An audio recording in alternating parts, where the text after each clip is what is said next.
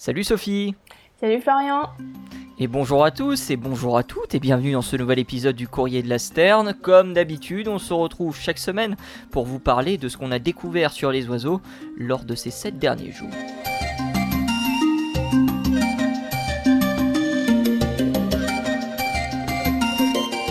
Comment ça va Sophie? Bah ça va, ça va pas trop mal. Euh, petit chat dans la gorge malheureusement quand on parle d'oiseaux c'est embêtant. Mais on va y arriver. Vaut mieux qu'il soit dans la gorge que dans le jardin j'ai envie de dire. hein. C'est vrai, c'est vrai, c'est vrai. Et toi comment ça va? Eh ben écoute, ça va bien. euh, très content à nouveau d'enregistrer un, un nouvel épisode. En plus, euh, j'ai une première à annoncer à nos auditeurs et à nos auditrices aujourd'hui. Alors c'est une première de 2019, mais bon, ça reste quand même une première. Absolument. Et d'ailleurs, bah, on va un peu se télescoper puisqu'on va parler du même sujet, c'est ça? Ah, plus ou moins, dans les grandes lignes mettons. Et on va parler de, de toilettage. Moi j'ai une petite, euh, un petit article qui, qui date de l'année dernière, de 2022, qui parle, qui a nous emmené en Chine cette fois-là, pour changer un petit Mhm. peu, et qui parle de timali. Alors les timali, c'est des petits oiseaux, euh, petits passereaux. Pour ceux qui ne connaissent pas, ça peut être des petits oiseaux qui sont très colorés. Il y en a qui ont des petits points blancs euh, sur le plumage avec un fond un peu plus euh, olive, voire brun chaud. Donc c'est très mignon, c'est très joli, c'est très vif comme oiseau. C'est la première fois que j'entends parler de ces oiseaux. Les timali Ah ouais Ouais, ouais, D'accord. C'est la première fois que j'entends parler de ces oiseaux. Je vais voir à quoi ça ressemble. Ah Je mais laisse dérouler l'explication. je t'en prie, vas-y, vas-y. Moi je les aime bien, je, je les trouve très très mimi comme, euh, comme petites bestioles. Vraiment, euh, n'hésitez pas à aller voir si vous voulez voir euh, à quoi ça ressemble ces bestioles. Là on va parler plus précisément des timali à cou tacheté. Les couleurs sont assez sympas. Et puis des timali de Nongang qui elles sont plus dans les bruns, euh, bruns foncés, euh, quasiment noirs par certains côtés. Donc on va parler de deux espèces de timali aujourd'hui qui viennent de la province chinoise du Guangxi. Et je crois, je sais pas si je prononce bien, mais on va dire que je prononce bien. S'il y en a qui parlent, s'il y en a qui parlent mandarin, n'hésitez pas à me corriger. Il n'y a pas de souci. Exactement. Voilà. Et donc, euh, ces deux petites timali, euh, ce, qui est, ce qui est très intéressant, c'est qu'en fait, euh, ces deux espèces différentes ont été observées euh, à plusieurs reprises en train de se toiletter euh, l'une l'autre. Et alors, c'est quelque chose qui est assez rare quand même, parce que là, on parle de toilettage euh, qu'on appelle interspécifique, donc c'est-à-dire entre deux espèces différentes. Alors, Mhm. pour vous donner une petite idée, le toilettage, normalement, ça se fait entre membres d'une même espèce, ça sert à renforcer les liens sociaux, par exemple chez le perroquet. Hein. Euh, on va avoir des, couples qui vont euh, se former pour assez longtemps, hein, souvent, et qui vont renforcer ce lien social entre les deux partenaires par du toilettage. Alors, ils vont euh, enlever les petites bestioles qui courent dans le plumage, ils vont aider à faire sortir les plumes lors de la mue, parce que ça gratte pas mal ce genre de choses, visiblement donc à, supprimer le, petit sac qui se forme autour des plumes lorsqu'elles repoussent. Euh, bref, remettre les plumes un petit peu dans l'ordre, etc. Et donc tout ça, ça fait partie du lien social entre les oiseaux.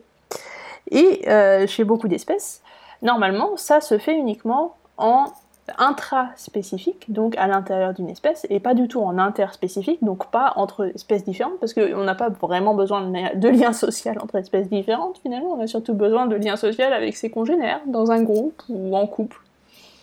Et donc ça, c'est très intéressant à observer comme ça, euh, et c'est- un peu la première fois que ça a été observé pour ces deux timali, et donc c'est pour ça que je, je trouvais intéressant d'en parler aujourd'hui.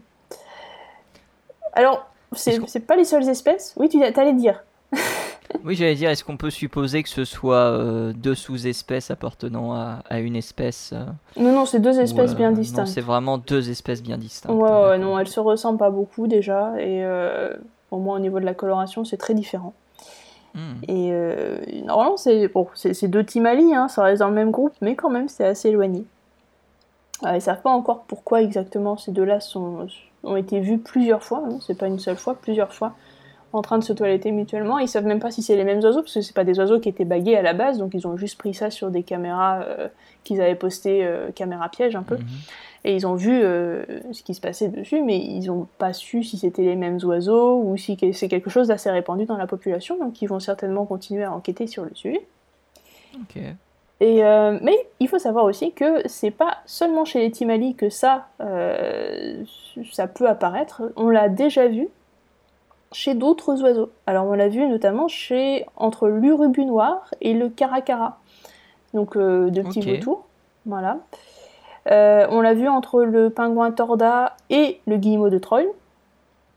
Mhm. Voilà, donc on est encore dans des espèces qui sont quand même assez proches. Et entre une spatule royale et un ibis à cou noir. Donc là, on n'est plus sur des oiseaux d'eau, mais c'est pareil. Et on a, vu, on a vu ça aussi chez les psittacidés, donc entre différentes espèces de conures. Je ne sais pas si ça vous parle un peu, c'est des, petits, euh, des petites euh, perruches. Et euh, quelquefois entre plusieurs espèces d'ictéridés, alors des carouges, des cassiques, des orioles, ce genre de trucs. Donc ça arrive, c'est pas, c'est, pas quelque chose qui, qui n'a jamais été vu, mais c'est quand même très très rare. Donc il se pose un peu la question de pourquoi, qu'est-ce qui se passe Et du coup, est-ce qu'ils ont su ou pas? Il n'y a que des hypothèses pour l'instant qui circulent Alors, autour de, il y a une hypothèse. de cette. Euh, il y a, une hypothèse qui est, intéressante, c'est au niveau. Euh, alors, pas cette fois-ci de juste de lien social, c'est au niveau de subordination entre espèces. Parce qu'en fait, il y en a qui sont, il y a des espèces qui sont plus dominantes que d'autres, et le toilettage euh, permet d'asseoir ces liens de domination aussi sur d'autres espèces. Hmm. Et donc d'après ce qu'ils disent, la Timali de Nonggang serait dominée de manière euh, hiérarchique hein, par la Timali à coups tachetés. Et du coup, elle se laisse faire et elle expose volontairement les petites parties un peu vulnérables de son anatomie à l'autre espèce de Timali pour lui dire Ok, c'est bon, c'est toi le chef. voilà. Et du coup, l'autre. Euh, Incroyable. voilà. C'est une, euh, une hypothèse. Alors, bon, c'est pas, pour l'instant, ils n'en sont pas sûrs à 100%, mais je trouve que l'hypothèse est pas mauvaise. C'est une hypothèse crédible, d'autant qu'on observe ce genre de comportement, notamment à la mangeoire, de subordination, je parle, hein, je ne parle mm. pas de, de, toilettage, où justement il y a un certain ordre pour que les oiseaux euh, viennent à la mangeoire. Hein. Il y a beaucoup de gens qui nous disent euh, souvent Ah, mais les, ces oiseaux-là, ils sont plus méchants que les autres, etc. etc. Et du coup, lorsque ils sont là, bah, du coup, ils privent les autres de la mangeoire. C'est justement parce qu'il y a une priorité de, subordination à, la mangeoire. Hein. Il y a plusieurs études qui sont sorties là-dessus. Moi, ça me paraît pas quelque chose de. Ça me paraît quelque chose de, ça plausible. Hein, le fait qu'il y ait de la subordination entre les moi, je me, je me pose la question de savoir euh, s'il n'y avait pas l'inverse, s'il n'y avait pas des comportements de coopération, parce que tu sais euh, aussi bien que moi que certains oiseaux euh, nichent très proches, voire même nichent dans le même endroit, même si ce sont deux espèces différentes. Alors, est-ce que ce serait pas pour renforcer également des liens sociaux vis-à-vis de mm. la protection ou ou du, bien fondé de, la nidification de l'un ou de l'autre des individus, ou de l'une ou de l'autre des espèces Je me pose la question. Alors c'est une bonne question, et ils sont aussi posés la question parce que c'est leur deuxième hypothèse. Et donc la deuxième hypothèse, c'était très bon ce soir, t'es très bon. donc la deuxième hypothèse. Ça veut dire qu'il y a des soirs où je suis mauvais, c'est ça? Ah non, non, non, mais il y a des soirs où quand même euh, t'es là en train de, de, de, prévoir ce que je vais dire, je trouve ça quand même terrible. non, mais c'est pour. Je le souligne quand même, là, je le souligne. Merci. Donc euh, là, leur deuxième hypothèse, c'était qu'il y aurait possiblement des couples mixtes. Donc c'est des oiseaux qui sont assez proches. Euh, je ne sais pas à quel point ils sont euh, en voie de disparition, s'ils ont du mal à trouver des partenaires pour se reproduire ou quoi, mais il est tout à fait possible qu'ils aient, ils aient fait un couple mixte, et en fait, ce qu'on voit avec cette, euh, ce toilettage, c'est juste que normalement ce qui se passerait entre euh, deux oiseaux de la même espèce et que juste ils ont formé un couple mixte et voilà. Eh bien, tu sais quoi, je vais peut-être encore te surprendre ce soir. Ah. Parce que effectivement, le timali euh, est un oiseau qui est, pour la grande majorité des individus, assez mal, assez mal barré. Et euh, à tel point qu'il y a un Timali euh, qui a été euh, redécouvert 70 ans après sa dernière, sa dernière, la, dernière fois qu'on l'a vu. Mm. C'était en 2015. C'est le bulletin de l'Oriental Bird Club qui est on va dire, l'une des sommités en Asie du Sud-Est, euh, Asie du Sud-Est et Inde pour tout ce qui est oiseaux, mhm. euh, qui ont annoncé qu'ils avaient retrouvé cet oiseau qui est le Timali de Giardone, qui ah. n'avait pas été observé depuis 1941. Donc, euh, effectivement, c'est un oiseau qui visiblement a, des comment dire a des soucis de, représentation dans dans son environnement pour bah, pour les raisons qu'on connaît la disparition de son environnement en premier lieu quoi voilà Ouais, bah du coup, ça m'étonne pas trop. Alors, cette hypothèse serait tout à fait valable aussi dans ce cas-là. Hein, voilà. Je sais pas ce qu'ils vont trouver plus tard, mais euh, normalement ils ont, ils avaient l'air décidés à continuer les recherches, donc peut-être qu'on aura plus de news dans un prochain épisode, qui sait. Peut-être l'occasion effectivement de vous en reparler.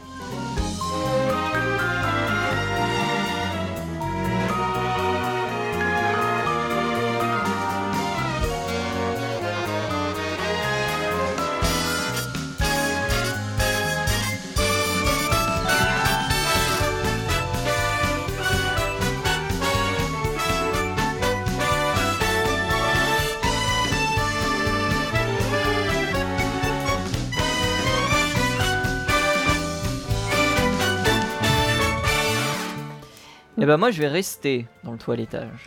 Mais cette fois-ci je vais pas parler euh, de Timali. Très ah. joli nom d'ailleurs. Tous les, oiseaux ont vraiment des noms très jolis des fois. Ah euh, je vais parler d'un oiseau qu'on connaît beaucoup mieux, euh, le macaremoine. Le macaremoine, que vous connaissez sans doute si vous êtes un peu intéressé à l'ornithologie, c'est le symbole de la LPO. C'est un oiseau que l'on trouve très facilement sur les côtes atlantiques. Euh, c'est d'ailleurs euh, cet oiseau qui a euh, lancé entre guillemets l'association de la LPO, puisque c'est la protection de cet oiseau qui a catalysé la création de l'association. Et euh, on a fait une découverte assez, euh, assez intéressante sur, euh, sur ces, sur ces macaremoines.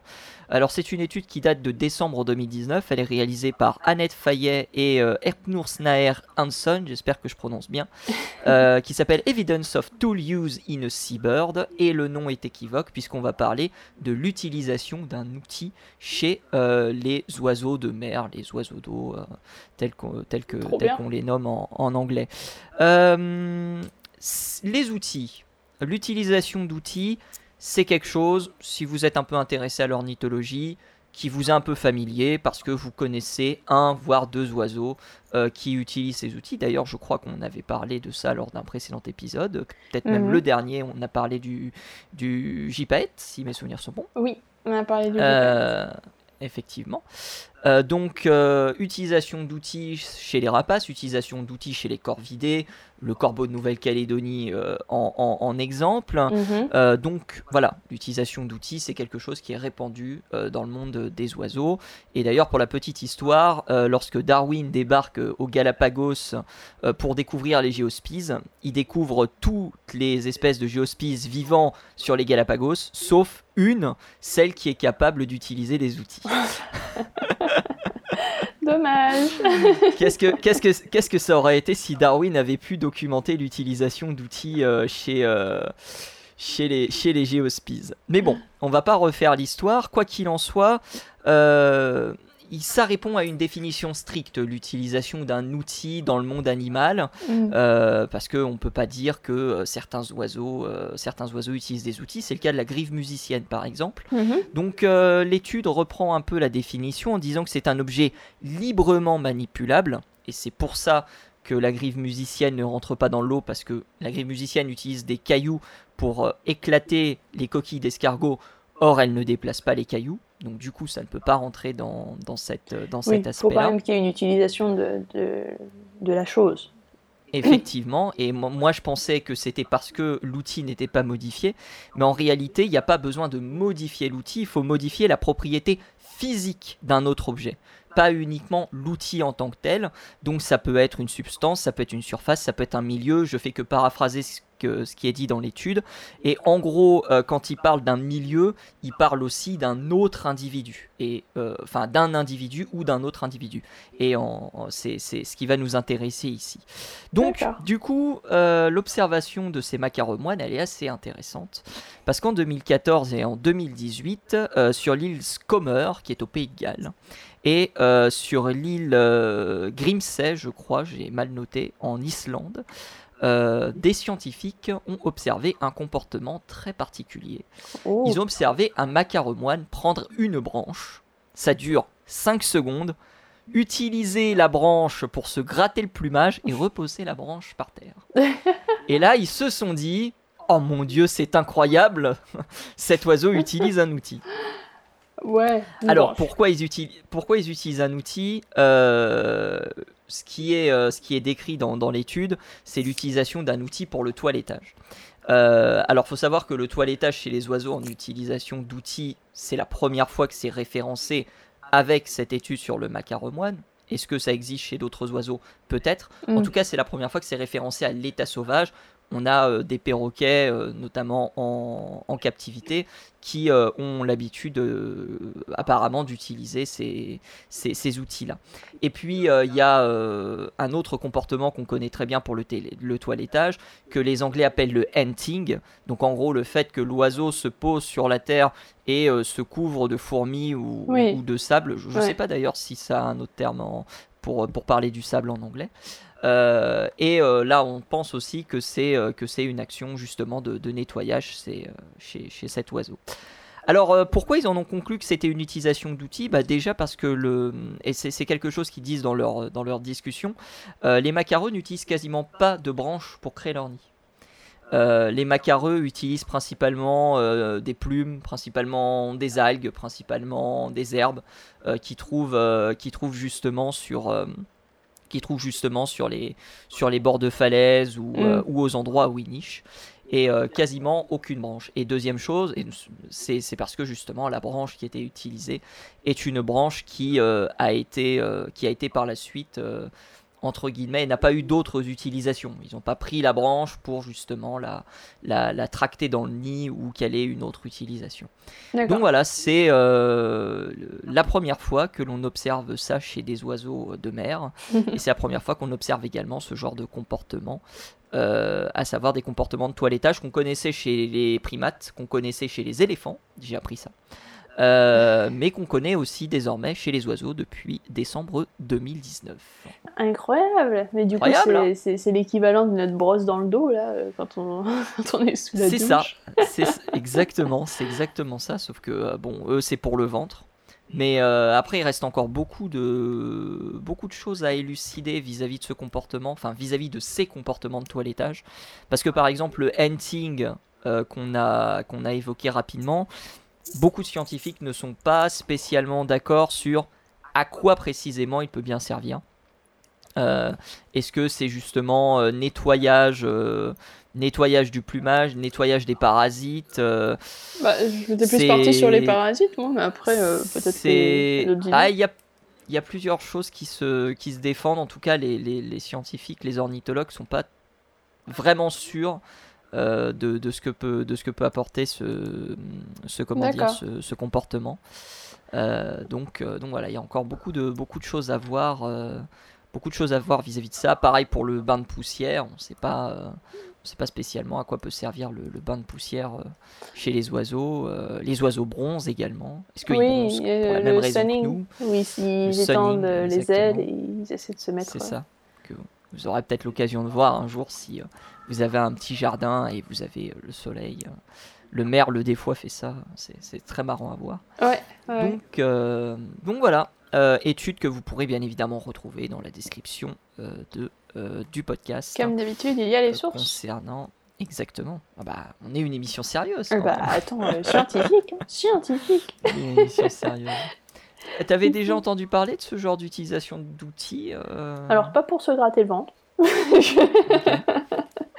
non, non. Mais après, oui, j'avais vu des histoires de, de- effectivement de corvidés qui découpaient des feuilles exactement à la bonne taille pour aller piocher des, des chenilles dans les arbres et ce genre de choses. Mais Corbeau de Nouvelle-Calédonie, ouais. voilà. Mais, mais le pour le se gratter le ventre, non.